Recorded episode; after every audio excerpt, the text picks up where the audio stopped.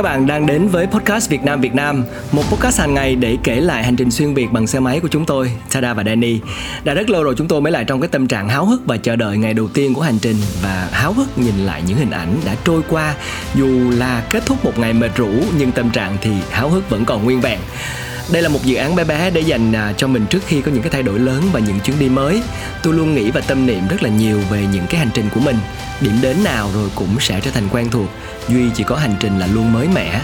Vì tự thân người trải nghiệm nó trong tâm thế mới, tư duy mới, tư duy của một kẻ lữ hành chín chắn hơn, có trách nhiệm hơn và tình yêu từ trái tim cũng khác hơn chúng ta sẽ cùng à, chia sẻ về ngày thứ ba của hành trình cùng với chúng tôi. Ngày thứ ba của hành trình à, tôi đặt tên nó là đường đèo, gió và đại ngàn. Khi mà chúng tôi à, bắt đầu một ngày mới tinh khôi sau một đêm mưa rã rít ở thị trấn nông trường Mộc Châu. Bữa sáng theo đúng kiểu gia đình với xôi nè, rồi muối vừng, giò lụa, chắc chắn là làm ấm lòng chiến sĩ và để sẵn sàng cho một cái chặng hành trình dài ở trước mắt gia đình của chị dâu, người mà chúng tôi đã tá túc lại ở tại nông trường Mộc Châu, một cái gia đình rất là đẹp, nằm ngay bên cạnh một cái đồi chè ngút mắt luôn. Và buổi sáng thức dậy khi mà bay bằng drone thì chưa bao giờ mà cái mắt của mình được tắm trong cái màu xanh nhiều đến như vậy. Gia đình chị dâu chu đáo chuẩn bị cho chúng tôi xôi nè, rồi thức ăn đem theo dọc đường. Và không quên một túi mận mộc châu với muối để chấm để làm tráng miệng.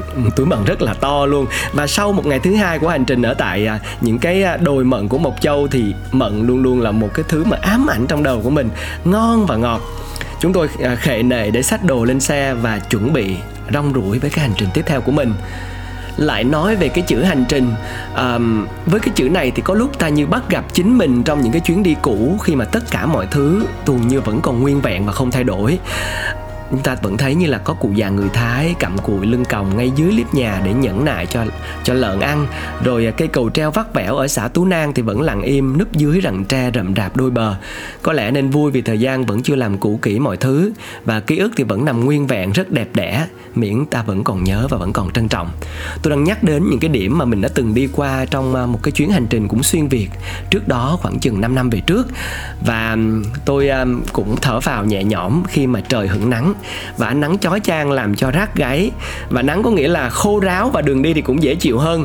Nhìn lại dấu tích của những cái trận lũ quét mấy ngày hôm trước thì chúng tôi không khỏi tự nhủ cái thời điểm mình chọn đi hóa ra thì cũng thích hợp. Khi mà đoạn đường đi cũng thi thoảng hân hoan reo vui với tiếng loa vang vọng rao hàng khắp các hẻm núi. Phần đông người bán đều mang cái biển số khác bùng nhau. À, anh biển 17 lặn lội từ Thái Bình đem dép cao su lên bán. Anh biển 36 đem đặc sản nem chua xứ Thanh lên chào mời. Và những thị tứ nhỏ cũng ra vui khi có người khách lạ đem đặc sản khắp nơi đến với vùng cao. Nghĩ thế cho đỡ cắm cảnh cái cuộc mưu sinh vạn dặm của những bước chân tứ xứ.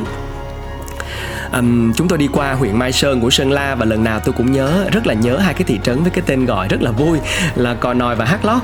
Bởi vì không hiểu là cái nghĩa thực sự của nó là gì và chẳng hiểu nguyên cớ đặt tên từ đâu nhưng mà cái cảm giác nhìn thấy tên này tự nhiên mình mình lại ngoác ra cười và quên cả nắng gió dọc đường và những cái cơn mưa nặng hạt cũng là cái nguyên cớ để cho chúng tôi ở à, cuối cùng cũng phải dừng lại để ăn trưa. Thật ra là cũng để tránh mưa. Tránh mưa bởi vì cái nắng của uh, một cái đoạn đường dài và sau đó thì dừng lại dưới mưa dừng lại dưới uh, cái dù của một cửa hàng bánh gai ven đường.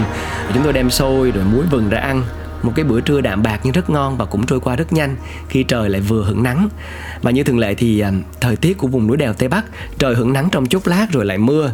Riết rồi chúng tôi cũng chỉ biết nhún vai chứ còn không có cáu kỉnh khi mà vừa mặc áo mưa, gia cố mọi thứ đàng hoàng xong thì trời lại nắng chang chang.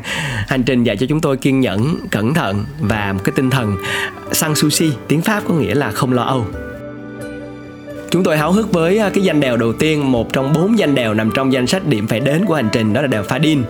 Và đúng như tên gọi của nó trong à, tiếng dân tộc Thái, đây có nghĩa là đèo của trời và đất. Phạ là trời. Chúng ta còn gặp lại cái tên này trong địa danh Khâu Phạ và Đin là đất và đèo Pha Đin có nghĩa là đèo của trời và đất. Và khi qua đèo có lẽ người ta hoàn toàn bị choáng ngợp khi mà mắt cứ phải không ngừng dõi theo tít tắp phía xa, xem đèo này dẫn đến đâu và khiến người ta tin rằng điểm tiếp giáp giữa trời và đất là có thực. Đèo hung hút dài và đường hút gió và tâm thức thì cũng như thế, mênh mông thoáng đạt như là trời đất và đại ngàn vậy. Ở lưng đường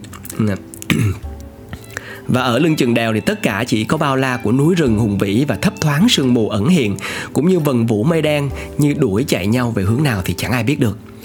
Vượt qua những cái con dốc cua tay áo với cảm xúc thanh thang như thế, Âu cũng là tưởng thưởng xứng đáng cho cả trăm cây số xe máy lên đến vùng đất này. Có lẽ cũng nên nhắc lại một chút về tích truyện của Fadin. Tương truyền từ xa xưa đã từng có một cuộc bàn thảo tìm cách vạch định ranh giới của hai địa phương bằng một cuộc đua ngựa để vượt dốc Fadin. Người và ngựa của cả hai phía đều xuất phát đồng thời từ hai bên dốc đèo. Hai dũng sĩ và hai con tuấn mã đều có sức mạnh và ý chí như nhau nên khoảng cách mà họ đi được cho tới điểm gặp nhau trên đèo không chênh lệch là bao nhiêu. Tuy vậy, phần ngựa Lai Châu phi nhanh hơn, nên phần đèo thuộc về Lai Châu có dài hơn một chút xíu so với phần phía bên Sơn La. Và như tôi cũng luôn tự nhắc nhở chính mình với mỗi cái hành trình trải nghiệm bất ngờ mới là cái thứ đáng nhớ nhất mà mình nên có. Từ cái điểm cao nhất của đèo Pha Đin có thể thấy thấp thoáng, trải rộng và ngút ngàn màu xanh của đồi núi thung lũng bừng quài và ẩn hiện những làng bản đầu tiên của huyện Tuần Giáo. Hãy cùng tưởng tượng nha, qua đèo dốc cuối cùng, nắng mặt trời vàng óng của buổi chiều mùa hè soi rọi một thung lũng lúa xanh ngút mắt và cả một phong cảnh diễm lệ hiện ra trước mắt mình. Góc này người dân gặt lúa, góc kia thì đập lúa, vài cô người Thái hái rau trên những hiên nhà sàn. Chảy dọc qua khung cảnh rộn ràng đó là một con suối mà ở đó một bầy trẻ con đang tắm suối. Bức tranh được viền bằng à, Bức tranh này được viền bằng các con đường băng qua ruộng bậc thang, ngay hàng thẳng lối. Chú chó vàng luẩn cuộn chạy sau lưng chủ gánh lúa trở về. Những bức tranh rất là thực, hiện ra trước mắt mình với lộng lẫy vẻ đẹp và sự sinh động đến nao lòng của nó. Chúng tôi buộc phải dừng lại thật lâu và tự nhủ, ồ, hóa ra mình là người may mắn.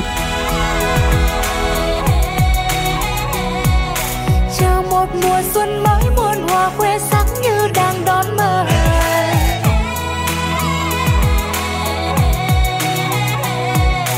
mới trăng miền xuân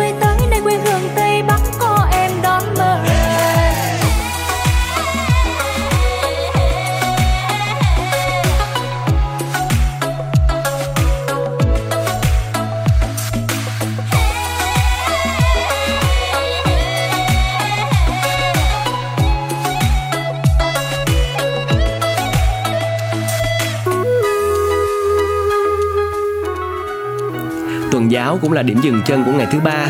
Cái tự tứ bé bé này, bình yên lắm.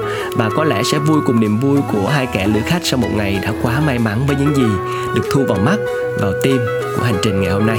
Hành trình của đường, đèo, gió và đại ngàn.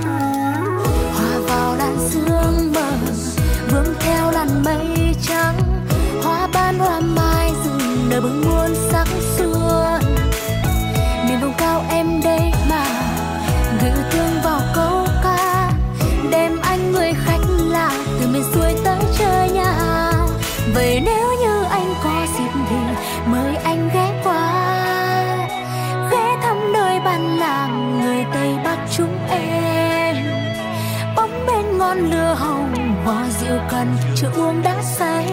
Để giờ cứu chúng em yên bình, nhưng lại đậm một chữ tình nếu như anh có dịp, dừng đôi chân chút nhà ghé thăm phiên chợ tình cùng xe duyên chúng mình.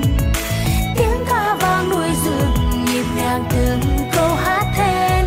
Mùa xuân tới có bao ngọt ngào, trao tình nồng đến tràn.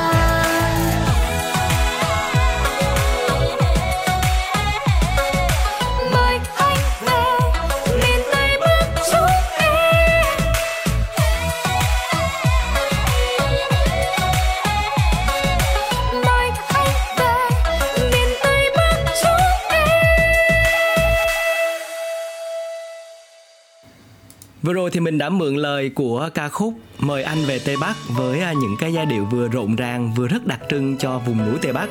Chúng ta có thể được nghe bằng âm thanh tất cả những vẻ đẹp của triền núi, của những con người ở đây. Bài hát được thể hiện bởi tiếng hát của Sèn Hoàng Mỹ Lan.